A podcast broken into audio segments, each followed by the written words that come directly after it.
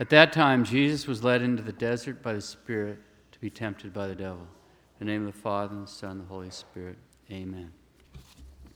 Today, we're going to talk a bit about one of the most eminently practical teachings of the great St. Ignatius of Loyola, and that's the discernment of spirits. It's a set of rules given to us by St. Ignatius. These rules give us the means by which we can discern, we can become aware detect and understand just what spirit is working on us at any one time the good spirit or the evil spirit, then act accordingly. So we want to be, strive to become aware of what is stirring in our hearts and thoughts, and then reflect on those stirrings so we can understand what is of God and what is not, and then act appropriately, accepting what is from God and rejecting what is from the enemy. By the end of this sermon, everyone here should have a much deeper appreciation of how these spirits work in your life, and we're only going to cover the first two rules because they're the basis of understanding the rest of the rules. All told, there are 14 rules proper for beginners. And although this should be obvious, it bears stating, always remember that there's no proportion between the good spirit and the enemy. They're not equal. The devil is certainly dangerous, but compared to the Lord our God, he's just a bit of nothingness being held in existence. All we have to do is to learn to recognize and reject the actions of the devil and open our hearts to the Lord. Now, for the most part, what I'll say is just a transcript. It's taken from some of the several of the brilliant conferences of Father Timothy Gallagher, an oblate of the Blessed Virgin Mary. And I've made some additions from his book called The Discernment of Spirits, an Ignatian Guide for Everyday Living. I'll put the title of the book as well as links to his conferences in, in the bulletin next week. So almost everything I say today is just quoted from his work. Okay, the rules for the discernment of spirits. St. Ignatius got these rules from experience. And the best way to understand these rules is to look at an experience and move from that experience to understanding the rule itself. So we'll start by, eh, by considering the experience of another great saint, St. Augustine. Augustine was brilliant, and his father had him study, but when he reached the age of 15, family finances were tight, and so Augustine spent the year in idleness, which is when things took a wrong turn. He's longing to leave home for the big city of Carthage to begin his studies of rhetoric. He's looking forward to being free of all moral boundaries. St. Augustine describes his own moral state at that time. Quote, In my youth, I burned to get my fill of evil things. I dared to run wild in different and dark ways of passion. Close quote. I burned to get my fill of evil things. I dared to run wild in different and dark ways of passion. There's nothing really new under the sun. He's driven with an imagination full of sensual delights, burning with desire to live life with all the restrictions removed. He's looking with longing to escape the small town and get to the big city. So he goes to Carthage the following year. He does brilliantly in his studies, jumps right into a life of promiscuity, has a child out of wedlock, gets into Eastern religions, all the rest. And all this goes on for the next 20 years. But something else also begins to happen. Something in him is empty. He can't find peace. He's troubled, anxious, he's unsatisfied. Something is missing in his life. So there are two movements which largely describe these 20 years of his life. He's dominated by this overwhelming impulse, this burning to get his full fill of evil things, and yet at the same time, he has this growing dissatisfaction and inner bitterness and emptiness that won't leave him in peace. And so it happens that one day Augustine is sitting at home with a friend when another stops by and tells him a story that he just heard about two acquaintances who were minor officials in the imperial court. They had been out for a walk and entered the house of some devout Christians. And there they found a copy of the life of St. Anthony of the Desert by St. Athanasius. One of the officials began reading the book and learned how the young Anthony had responded decisively to our Lord's words to the rich young man If you want to be perfect, go sell what you have and give it to the poor, and come follow me. Anthony, of course, did just that. They were both completely struck by this account, and both officials decided to immediately do the same. And so they did. After telling this story, St. Augustine's friend takes his leave without the faintest idea that this has just stirred up a storm in the heart of Augustine. Augustine can't help but compare his life with those of the two men who more than hear the call of God than they respond to it. He describes the bitterness and the anguish that fill his heart after this conversation. Quote, I was in torment, reproaching myself more and more bitterly than ever as I twisted and turned in my chain. In my heart, I kept saying, Let it be now.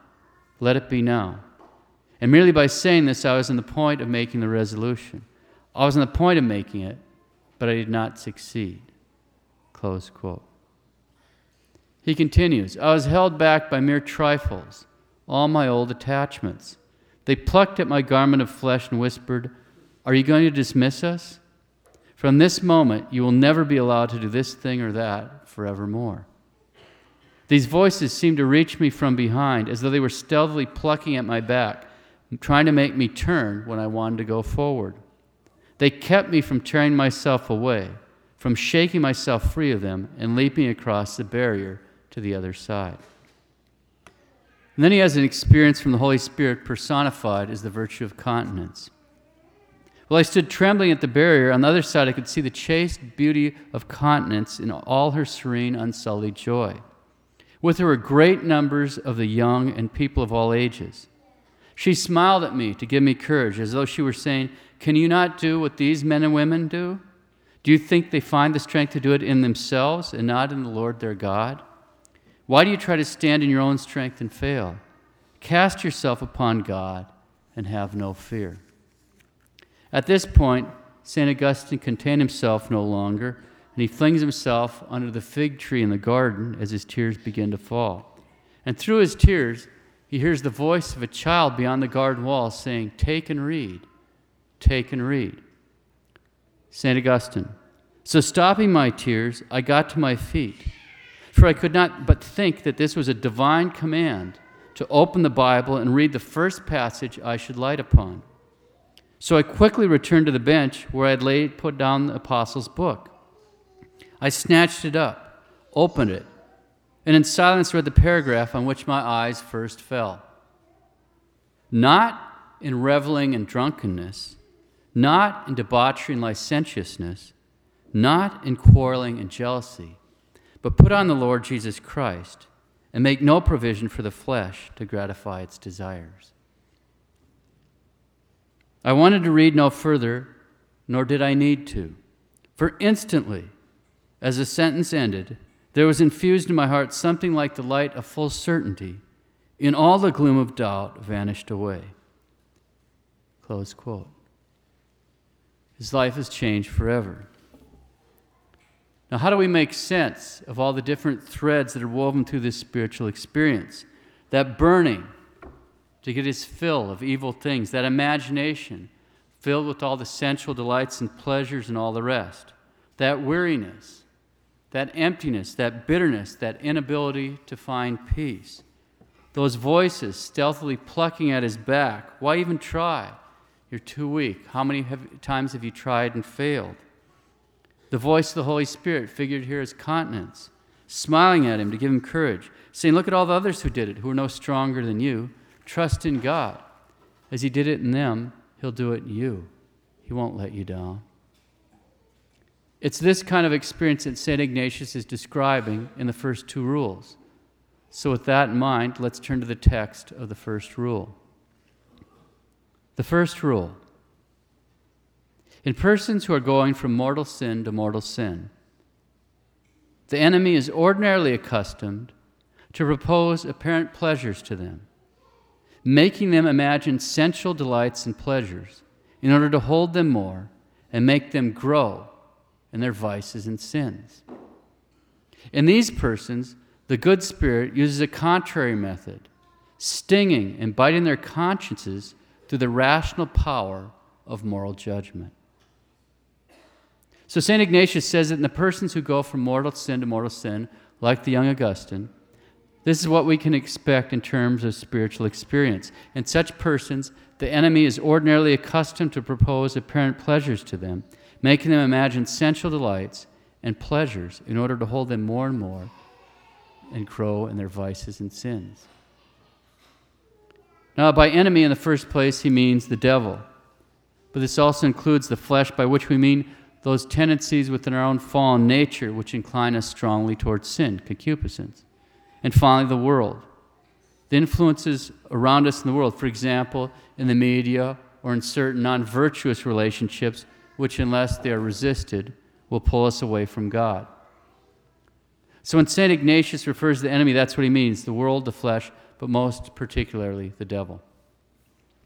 So when someone like the young Augustine is heading away from God and towards serious sin, the enemy is ordinarily accustomed to propose apparent pleasures to them, making them imagine sensual delights and pleasures in order to hold them more and make them grow in their vices and sins.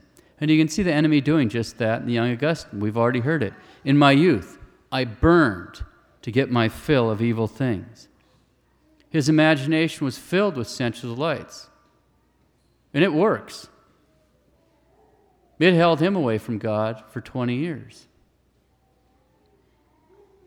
Take a college sophomore who stopped going to Mass when he came to college and since got involved in a party lifestyle and watched the internet on his computer and phone.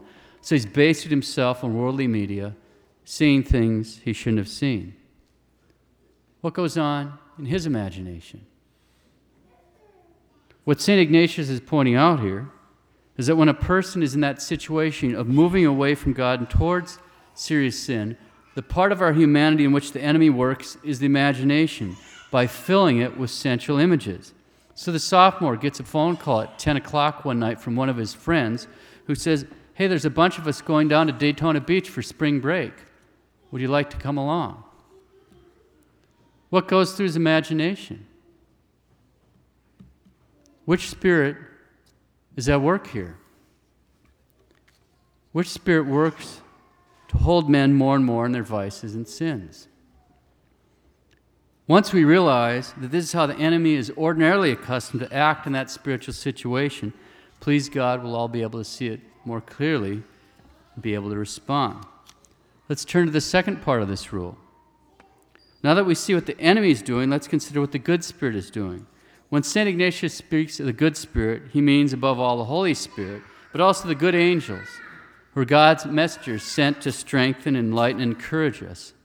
He also means influences around us in the world people, places, experiences, books which will lead us towards God. God is constantly working around us in the world. For example, the story told to St. Augustine by his friend was clearly an instrument of the good spirit. And so was that phrase from the 13th chapter of the book of Romans. Now, it should be no surprise that the good spirit, does exactly the contrary of the enemy. If the enemy does one thing, the good spirit is going to do exactly the contrary. So, if the enemy attempts to move us away from God and towards serious sin, the good spirit is going to do exactly the opposite and attempt to hinder that movement. And so St. Ignatius says in persons who are going from mortal sin to mortal sin, the good spirit uses a contrary method, stinging and biting their consciences through the rational power of moral judgment. We can see that in the twisting and turning of St. Augustine. It's that discomfort, that inability to find peace. It's that weariness, that emptiness that won't allow him to come to rest. That's what awakens him to the need to make the only change that will ever make his heart happy. As he famously said, Our hearts are restless until they rest in you. So the enemy works in the imagination of a person in this situation, but the good spirit works in the reason, the rational power of moral judgment, stinging and biting. Take a 41 year old man who hasn't been to church for 20 years now, who isn't always faithful to his wife, he's willing to make crooked business deals. So there he is in his car, driving home from work one day. The radio's off. He's not talking on his cell phone. He starts thinking, Look, why are you living the way you are? You know you make your wife unhappy. Why do you do it? You know you're not really happy yourself living this way. How long are you going to go on like this? When you look back on your life 10, 20 years from now, at the way you're living today, are you going to be happy with what you see? Now, those are thoughts which are stinging and biting. They're uncomfortable thoughts stirring within this man, and he has a choice. It's as simple as just reaching down and turning on the radio, and it'd all be over with right then. But we can also see that if he's willing to allow those thoughts to work, he's just a hair's breadth away from a change and a conversion and a whole new life in communion with God. That's the action of the good spirit, stinging and biting. We speak of God as a God of love and peace, and He is. But He's above all a God of love who loves us too much to ever just simply let us go. And He'll sting and bite until our hearts see, and they make the only change that can possibly make us happy. So let's say the 41 year old man does listen to the action of the good spirit and comes back. He makes a good confession pours out the story of the bitterness and emptiness and anguish of his life, which for him has been the clearest sign of how very far away God is from him. But in point of fact, the priest can show him that very bitterness and emptiness is the clearest sign that God has always loved him, far too much to let him go. That's the action of the good spirit in a person who's headed away from God. So that's the first rule. When a person is heading away from God and towards serious sin, the enemy will fill the imagination with sensual images to keep the person on that trajectory, well, the good spirit will sting and bite the conscience through the rational power of moral judgment to awaken the person to a need for a change. And if the person is open, a new life can begin. We'll turn to the second rule. In the persons who are going on intensely purifying their sins and rising from good to better, in the service of God our Lord. The method is contrary to that in the first rule. For then it is proper for the evil spirit to bite, sadden, and place obstacles, disquieting with false reasons that the person may go forward. It is proper to the good spirit to give courage and strength, consolations, tears, inspiration, and quiet, easing and taking away all obstacles so that the person may go forward in doing good. So, life of that 41 year old man has changed direction. Now he's striving to move away not only from serious sin, but all sin. He's striving to overcome sin and move towards God.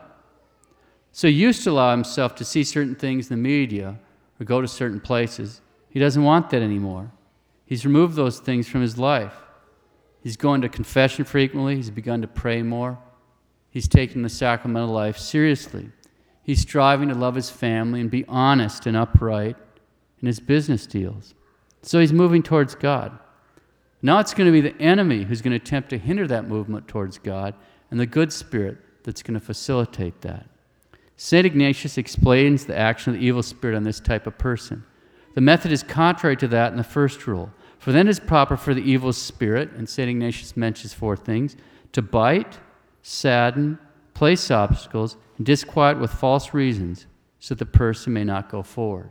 So let's take a quick look at each of those four. To bite.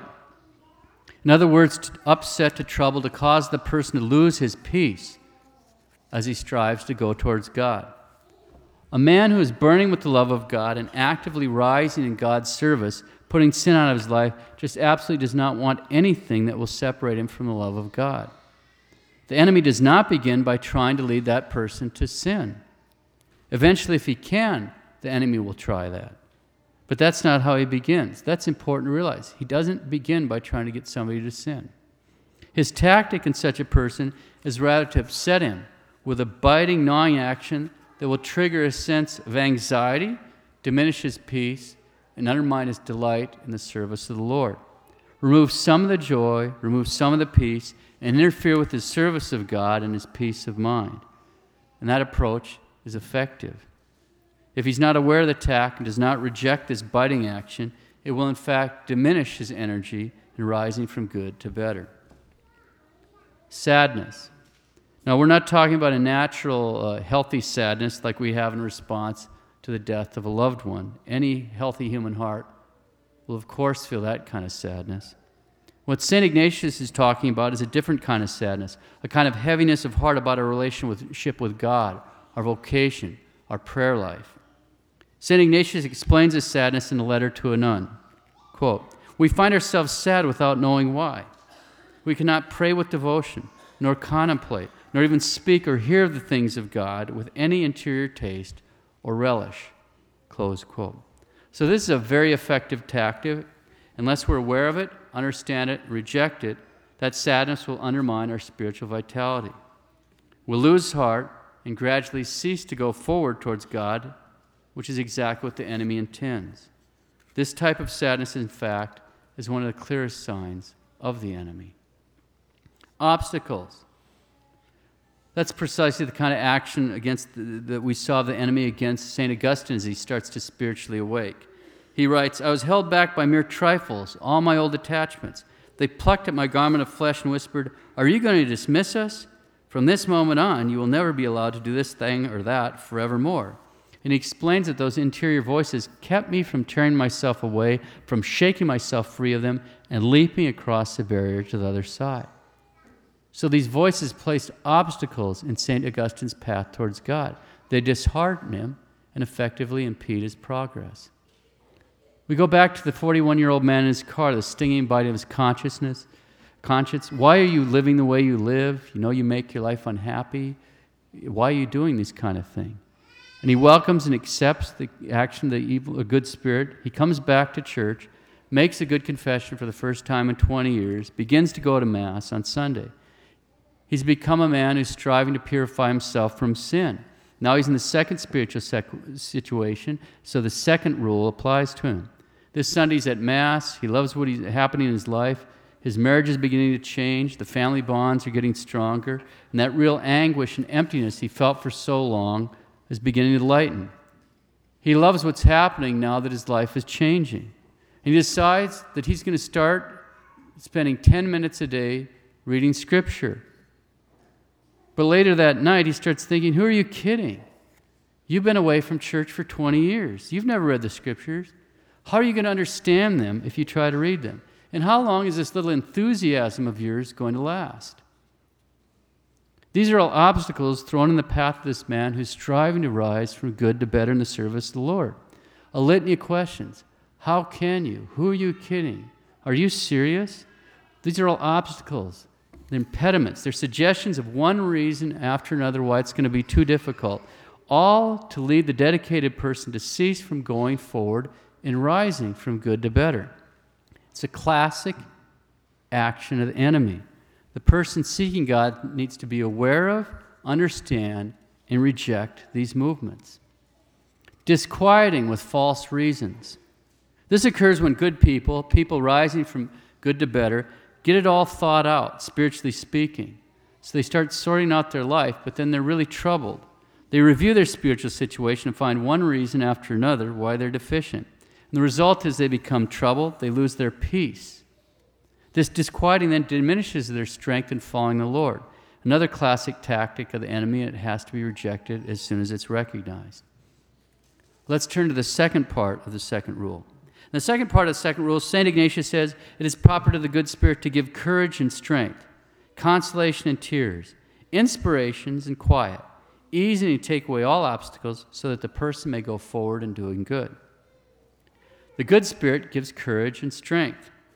We remember the voice of the continence uh, speaking to St. Augustine. She smiles at him first to give him courage, and then says, It's not so hard. Look at all these others.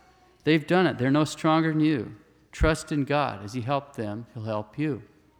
So we can see the good Spirit giving St. Augustine uh, courage and strength in a powerful way. And that was the key moment right then. That courage and strength led to the tears, led to the conversion, the change in his heart. Consolation and tears. Consolation, or when the soul becomes inflamed with the love of the Lord, tears are tears of love or sorrow, tears of sorrow for sin or the like. They're explained by, in, in more detail by St. Ignatius in the third rule, but these are something that the good spirit gives to somebody rising from good to better. Inspirations.